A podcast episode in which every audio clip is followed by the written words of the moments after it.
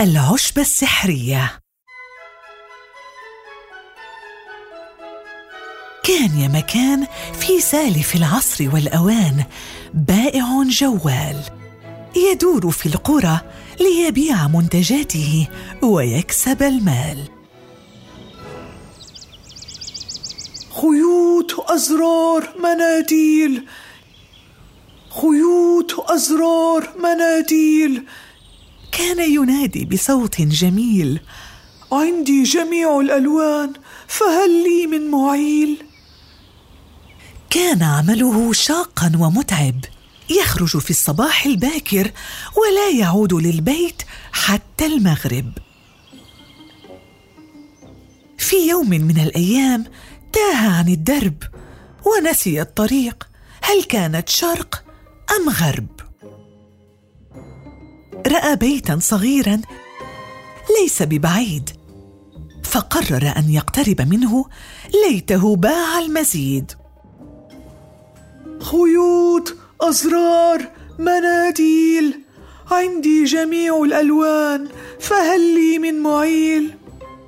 فتحت الباب سيدة عجوز وصرخت في وجهه. أنت تزعجني بصوتك هذا لا يجوز. وعندما أوشكت أن تغلق الباب فجأة تغير صوتها وقالت له أهلا تفضل. إن استقبال الضيف من حسن الآداب. فكانت قد رأت اللفة التي فيها البضاعة وقالت في سرها هذا تاجر جوال حتما لديه الكثير من المال. نظرت إليه وقالت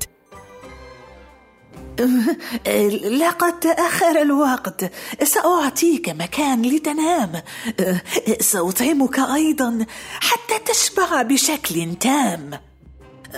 كل هذا مقابل دراهم قليلة. سأحضر لك ما لذ وطاب. كي لا تقول عني بخيلة. ابتسم الرجل وقال لا سأدفع لك اجرا كبيرا. أنت تستحقينه وأنا ممتن لك كثيرا. دخلت العجوز وأيقظت زوجها من النوم. يا رجل لقد أتممت صفقة اليوم. لدي فكرة خطيرة ستحولنا إلى أغنياء في فترة قصيرة. أخبرته عن البائع وتابعت. سأضع في طعامه عشبة سحرية. ستجعله ينسى شيئا اساسيا. سينسى أغراضه أكيد. إنها حالة بديهية.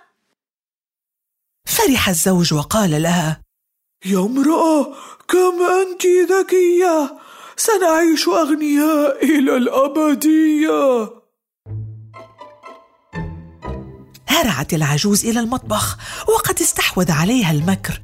وبدأت تحضر القطايب طمعا بالأغراض والأجر. في اليوم الثاني غادر التاجر البيت في الصباح. دخلت العجوز إلى الغرفة وعندها بدأ الصياح. فقد وجدت الغرفة خالية. لقد أخذ معه كل شيء. صرخت العجوز باكية. لم ينسى أغراضه. لا شيء قد فاته. آه إذا ماذا نسي؟ نسي أن يدفع الأجر. لقد خسرت كل شيء. من أين آتي بالصبر؟ رحل التاجر وأضحى المكار. أكبر خاسر. يا للقدر الساخر. فقد انقلب السحر على الساحر.